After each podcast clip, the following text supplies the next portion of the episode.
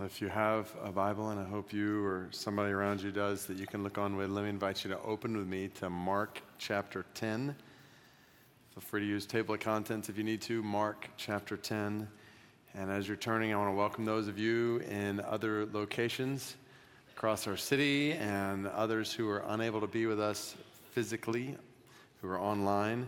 Much like last week, I want to encourage you if you don't have something to write with and write on, to get something like that. I know here at Tysons there are uh, writing utensils, pieces of paper across the room on communion tables. Um, other locations have that at different places, or as we've mentioned before, feel free to use a device as long as that device does not distract you at any point. So uh, I want you to be prepared to respond in a particular way later on, and that'll be helpful.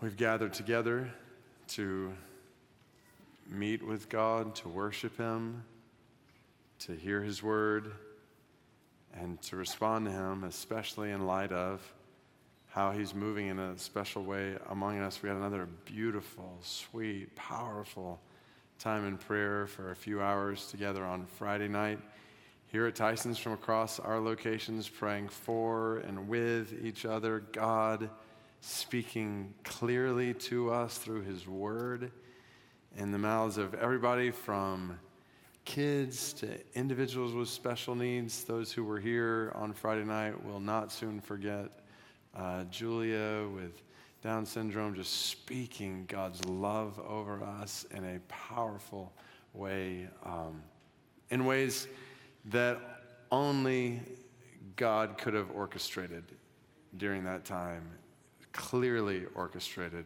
in ways that, uh, yeah, can only be explained by his hand and only be attributed to his glory. And that's, that's what we are praying for. We want to see in our lives and in our church and in our city things that can only be explained by God's hand and only be attributed to God's glory. So, I want to encourage you to be a part of. So, this next Friday night, we'll gather together. Again, the only difference is we're going to go on the road, at least for this next Friday night, and we're going to, instead of just uh, focusing on this location, everybody coming here, we're going to be at MoCo on Friday night. So, MoCo will give a shout out to that. PW Loudoun may not be shouting in the same way, but uh, hopefully it'll be a reminder to us just of the church family we are across the city in different ways. So I know it's a little bit of an extra drive, but I want to encourage you. Friday night, 7:30 at MoCo, we'll gather together, and I'm going to put here on the screen as well. Uh, so there's three things here. There's a QR code that makes it super easy if you want to just pull out your phone and click on the QR code. It goes to mcleanbible.org slash share, so you might be able to remember that better, or it could be as easy as texting share to 571 450 9152. So these are three avenues that all lead you to the same place. As you see God by His Spirit moving in different ways in your life, in your family, in our church, in our city during these days, share what you see God doing. That's what this outlet is for. And I want to encourage you to take it and give testimony to what God is doing. There's so many different stories of how God is working and how we're praying for God to work and move. And so let me encourage you to share as you see God moving. So that, that QR code will take you there or mcleanbible.org slash share or text share to 571 450 9152. So we said a couple weeks ago when we were walking through uh, the Red Sea, Exodus chapter 14, that we're not going back and we're not holding back. And I just want to remind you what we've talked about, and not just talked about, but what God is doing among us, what we're doing. We're not holding back from, here's the way I would describe it word driven. We want everything we're doing to be driven by God's word and spirit directed. We do not want to settle for natural religious motion. We want the Spirit of God to move supernaturally among us, in us, through us. We want to follow the leadership of His Spirit through word driven, spirit directed confession of sin and our need for God, which is something that, according to the Bible, we continually do. But let's be clear it's not that we keep confessing sin for which we've already been forgiven.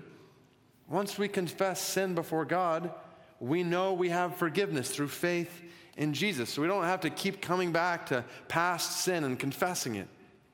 At the same time, as we draw closer to God, the more we will see sin in our lives that maybe we didn't see before.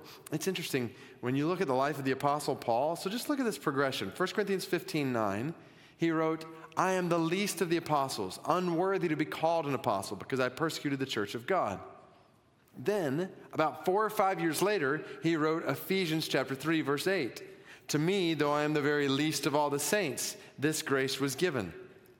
And then, a couple years after that, he wrote in 1 Timothy 1 15, the saying is trustworthy and deserving of full acceptance that Christ Jesus came into the world to save sinners, of whom I am the foremost. So, do you see the progression? He went from calling himself the least of all the apostles to the very least of all the saints, all Christians, to the foremost sinner in the world.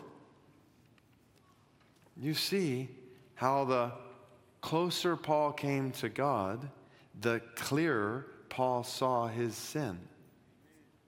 So don't think, okay, well, we had confession last week. I don't need to do confession this week before God. Examine your heart all the more. One, from this last week, and two, in deeper and deeper ways than you have before.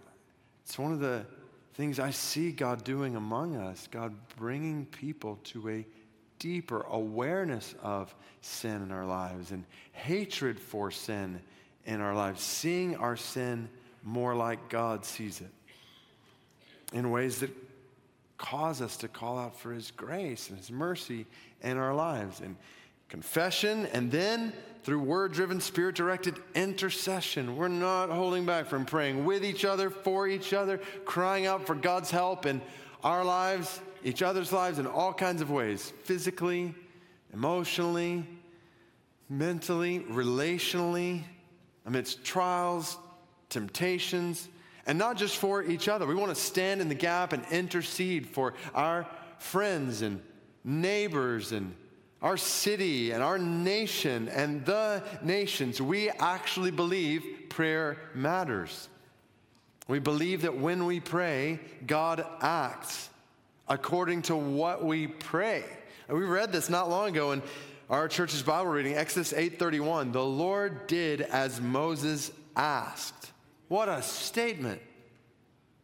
If God gave you what you were asking for, what would you have?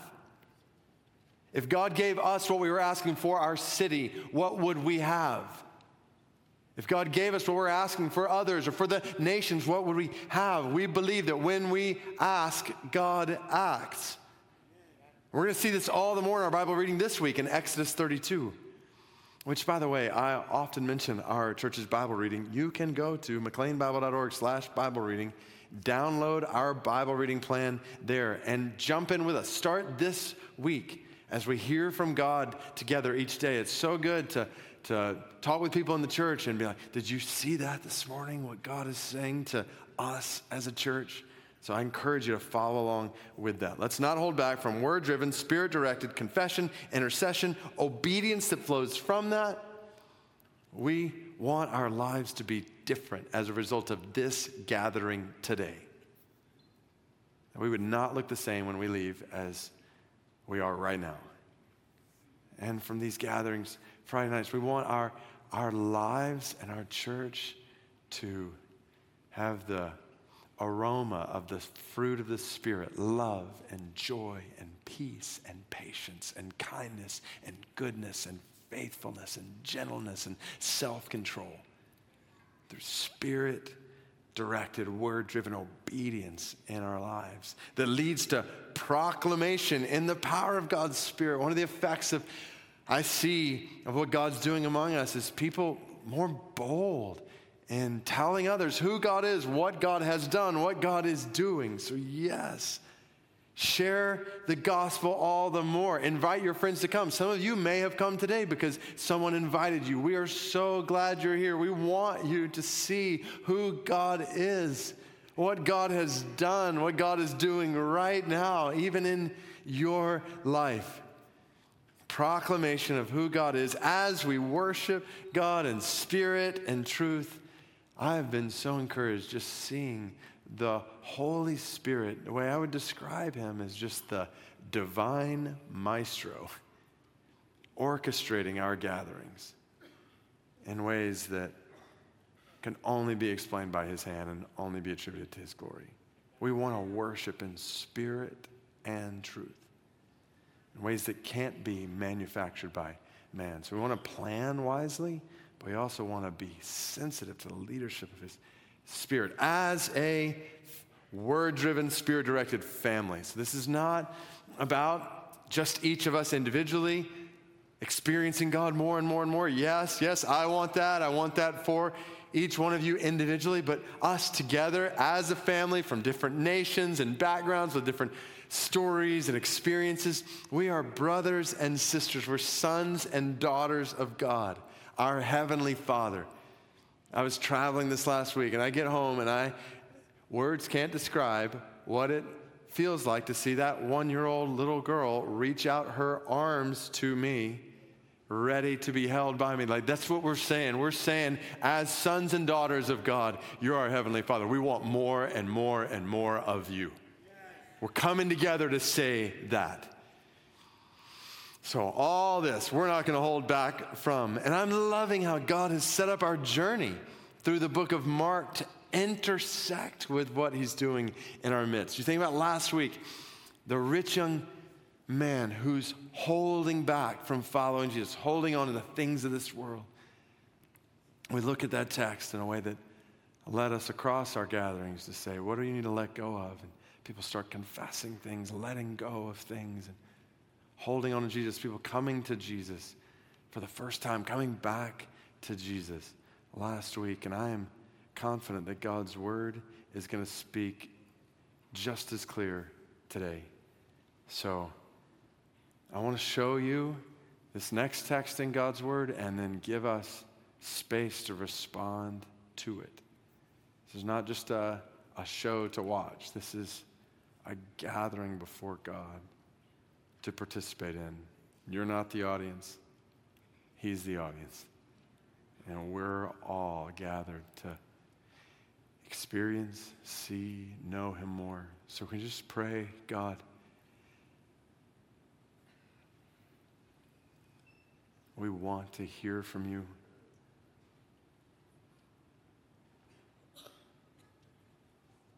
So help us, we pray. Pray for just a spirit of humility across this room and in all the locations where we're gathered right now. You'd open our eyes to see things we can only see with the help of your Spirit. And you'd help us to respond a few minutes from now, however you lead us, no matter what that means for our lives. Direct, orchestrate these next few minutes by your Spirit, we pray. In Jesus' name, amen. Okay, let's hear straight from God's Word. Mark chapter 10, verses 32 through 45. And they were on the road, the Bible says, going up to Jerusalem, and Jesus was walking ahead of them. And they were amazed, and those who followed were afraid.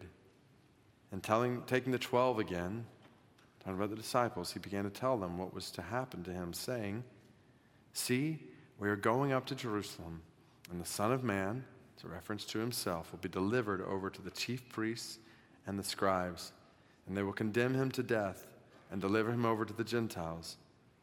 They will mock him and spit on him and flog him and kill him, and after three days he will rise. And James and John, the sons of Zebedee, came up to Jesus and said to him, Teacher, we want you to do for us whatever we ask of you. And Jesus said to them, What do you want me to do for you? And they said to him, Grant us to sit, one at your right hand and one at your left, in your glory.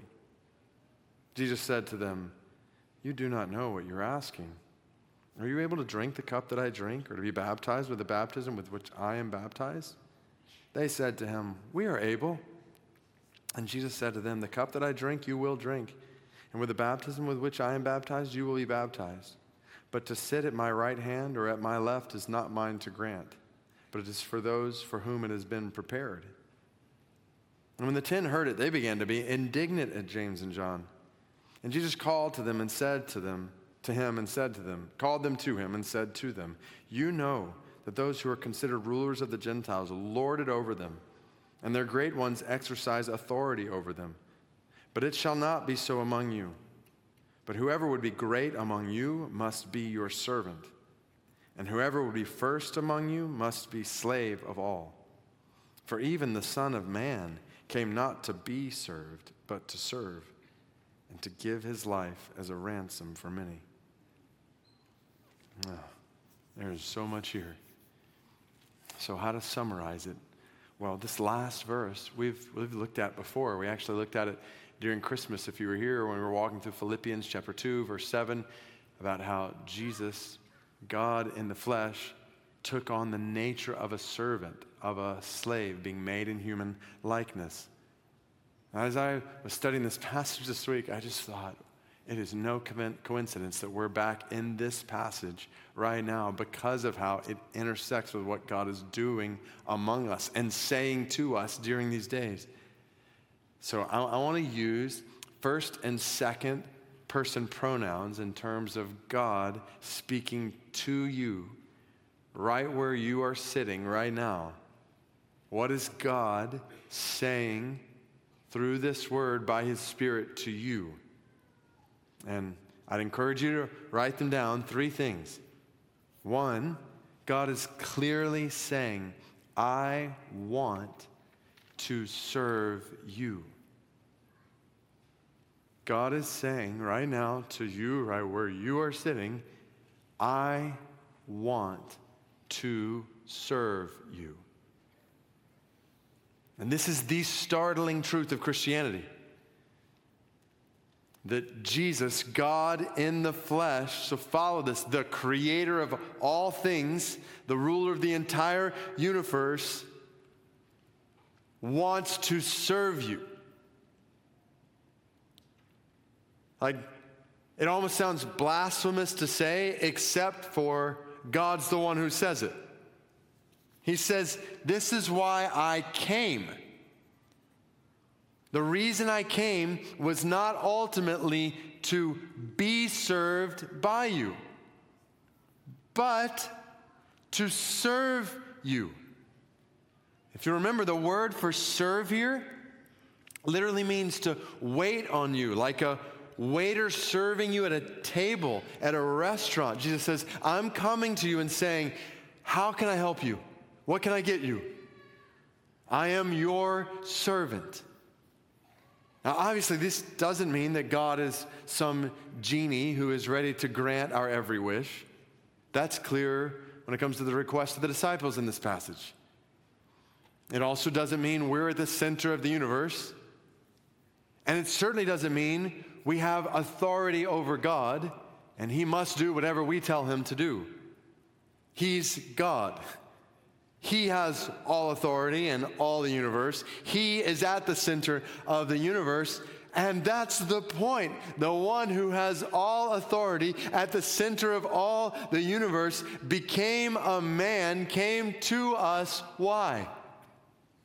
To serve us, to help us. Not to say, here's all the things you need to do in order to get to me. He came to say, I came in pursuit of you. This is totally different than every other religion in the world. This is God pursuing you right where you are in your seat right now. The one with all authority wants to serve you. And as we gather to pray and confess and worship, that's what we're doing. We're humbling ourselves and we're saying, We need your help, God. Right? Is this not what we're saying together during these weeks? We need you to serve us in our lives, in our families, in our church. Our city needs you. Our country needs you to serve us. We need you to, the nations need you to help us. This is the heart of prayer. Remember, we've talked about this before. Write it down again. To be prayerless is to be prideful. If you are not praying desperately for God's help in your life, it is a sure sign that your life is full of pride if we as the church are not praying desperately before God as a church, then it is a sure sign we are full of pride before God. Either you have or we have convinced ourselves we can do this on our own. We don't need His help. The reason so many of us are so busy and have so little time for prayer is because we've convinced ourselves with more and more of our work, we can do it ourselves. And meanwhile, the God of the universe is saying, You can't. And He's saying, I am here to help you. So seek me, call upon me for help. I want to serve you. And I look out across this gathering today in this room and other locations, we have so many needs in our lives. And God is saying to us right now, I want to serve you if only you will seek me. So that, that's what we're doing today. It's why we gathered today. It's why we're gathering on Friday nights because we need and we want God to help us. And He is doing it, He is faithful to help. You need God to serve you. You may think, no, I, I don't. I do it on my own. Your very breath comes from God. Even if you hate God, your life comes from the very one you hate. The proper place for creatures before the Creator is on our knees, Amen. saying, We need you and praise God, our Creator, who wants to help us. He's saying right now, I want to help you be all that I've created you to be.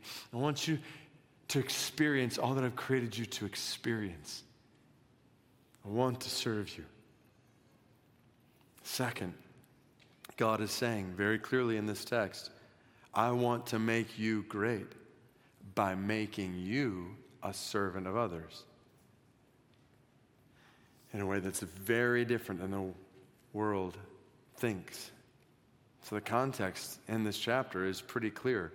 His disciples are arguing over who's the greatest because that's how the world works. Who has the power? Who has the authority over others to exercise, to lord over others?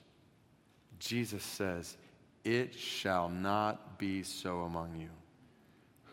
Whoever would be great among you must be your servant. See it. Jesus is calling his disciples then and you and me right now to greatness. To a kind of greatness that is totally different from the way this world defines greatness. God is calling you and me to greatness by serving others. And one of the evidences of the Spirit of Jesus moving in power among us will be more and more selfless service to others. I want to encourage you right now to consider what this looks like in your life. Let's do this. Let's just picture the people you and I will interact with this week. So just think about who are the people you will interact with in your home, where you live. Just picture their faces right now. And then picture the people you'll interact with where you work. Or students where you go to school. And then kind of broaden out people you will exercise with, the people you'll be at a this event or that event with. Just picture the people as best as you can who you're going to interact with this week. And now, with all those faces in your mind, stop and see yourself as their servant. People in your home, workplace, school, the city, you're the servant this week. That changes how you live, doesn't it? That changes the way life looks in your home when you're the servant of the others who are there. This changes the way you interact at work when you're like, okay, I, I, I'm here to serve all these people. In this city, I'm here to serve. This changes the way you've, you've church, right? And we don't come to church not in the Spirit of God saying, What can I get out of this? And stop there. Yes, we want to we want to grow in relationship with God. But surely the Spirit of Jesus compels us to say, What can I give here today? How can I serve others? May God, by His Spirit, even right now, call hearts to serve the next generation, our kids, Kids Quest, The Rock, that's going on right now at different locations. Who's God calling to serve the next generation or access individuals with special needs? Or church groups. Our church groups are busting at the seams. One of our greatest needs as a church is church group leaders. Who is God calling to step up and serve? Just say to God, How do you want me to serve in the church? and see where He leads. But don't not ask that question. Pastor Todd was from out at PW was sick this week. He texted me when I sent out some notes for today saying, God used this passage, he, his words, God used this passage like a lightning strike in my soul when I was 16 years old to put a stake in the ground and be a servant.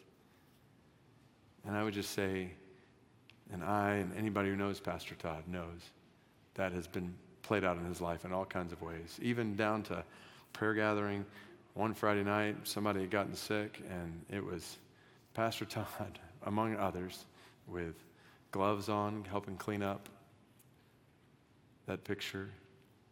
He's a servant. He went on to say, I want to encourage you to speak to the senior saints and tell them we need them in all these ways.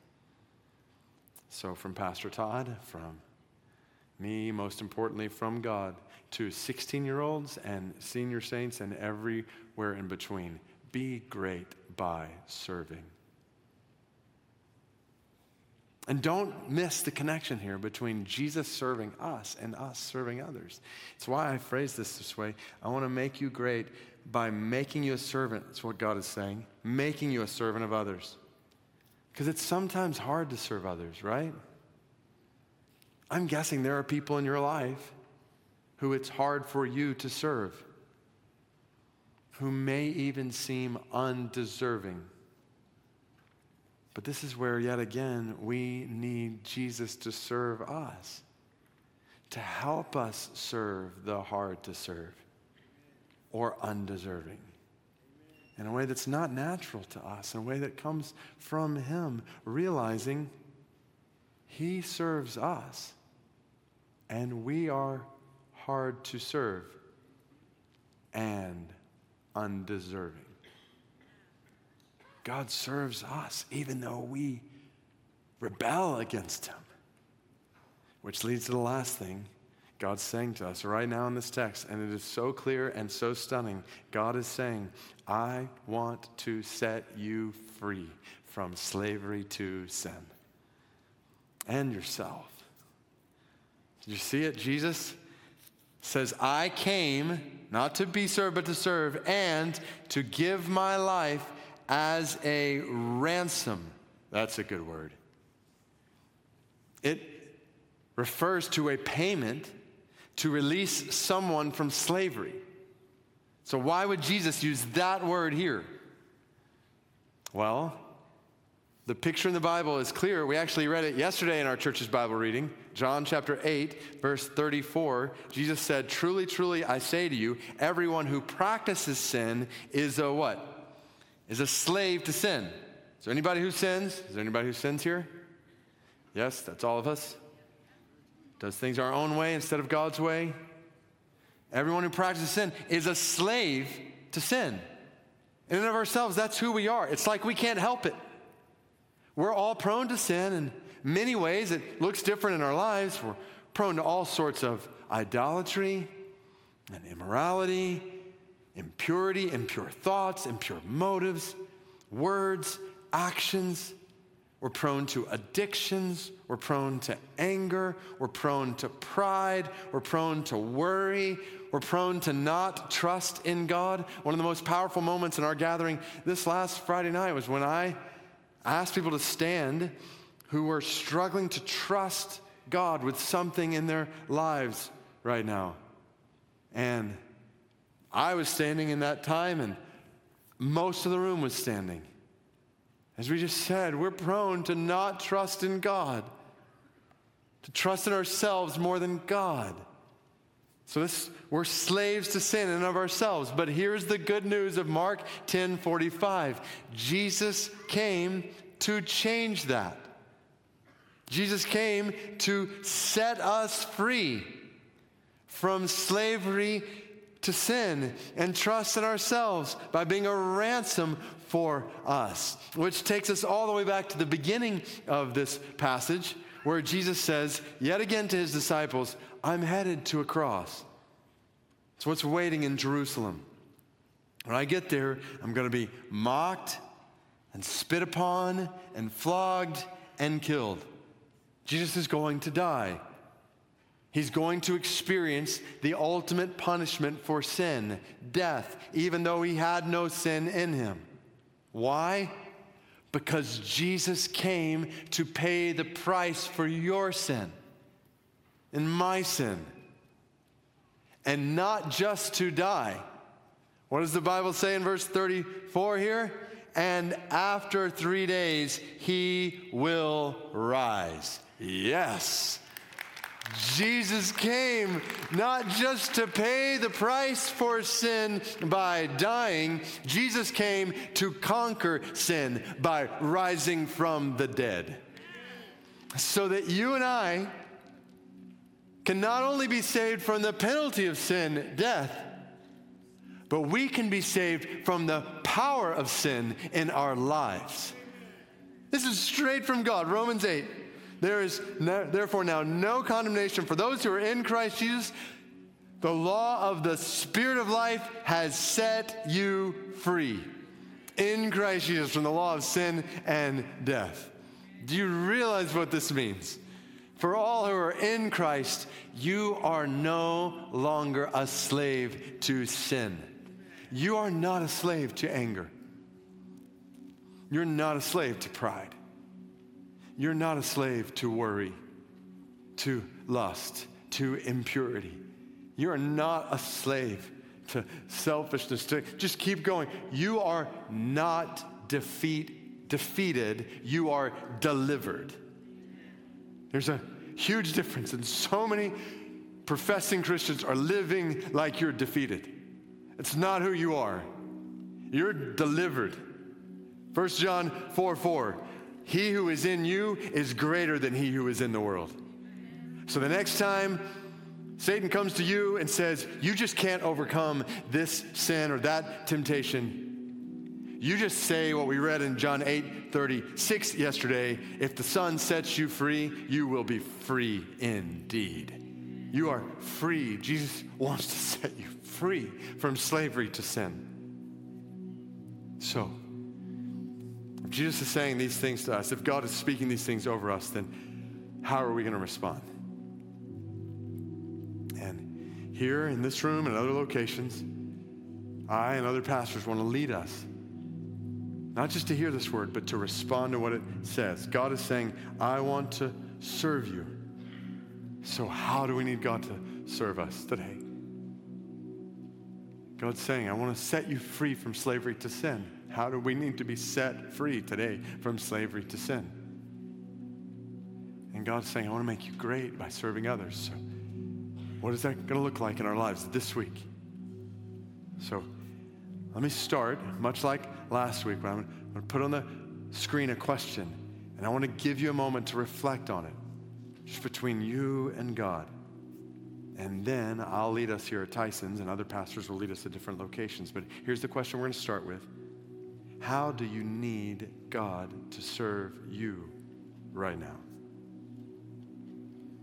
I want to give you a couple minutes to think about it, and if you'd be willing, maybe to write out how would you answer that question? Like, write out a prayer of God, I need this.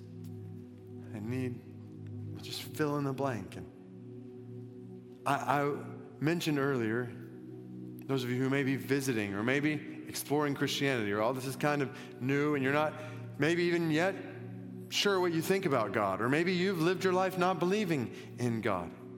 Again, we're so glad you're here. You're welcome here all the time. I would ask you to think during this time, imagine for a moment, just imagine that there is an all powerful, all good, just, loving, merciful God who has made you and who loves you. If that were true, just imagine for a minute that were true. How do you think you would want him to serve you? Just think through that. Spend a couple minutes just responding to this question.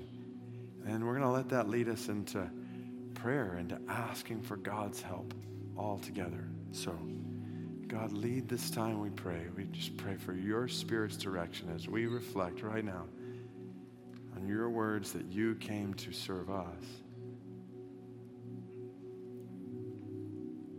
Help us to humble ourselves before you as we consider how we need you to serve us right now.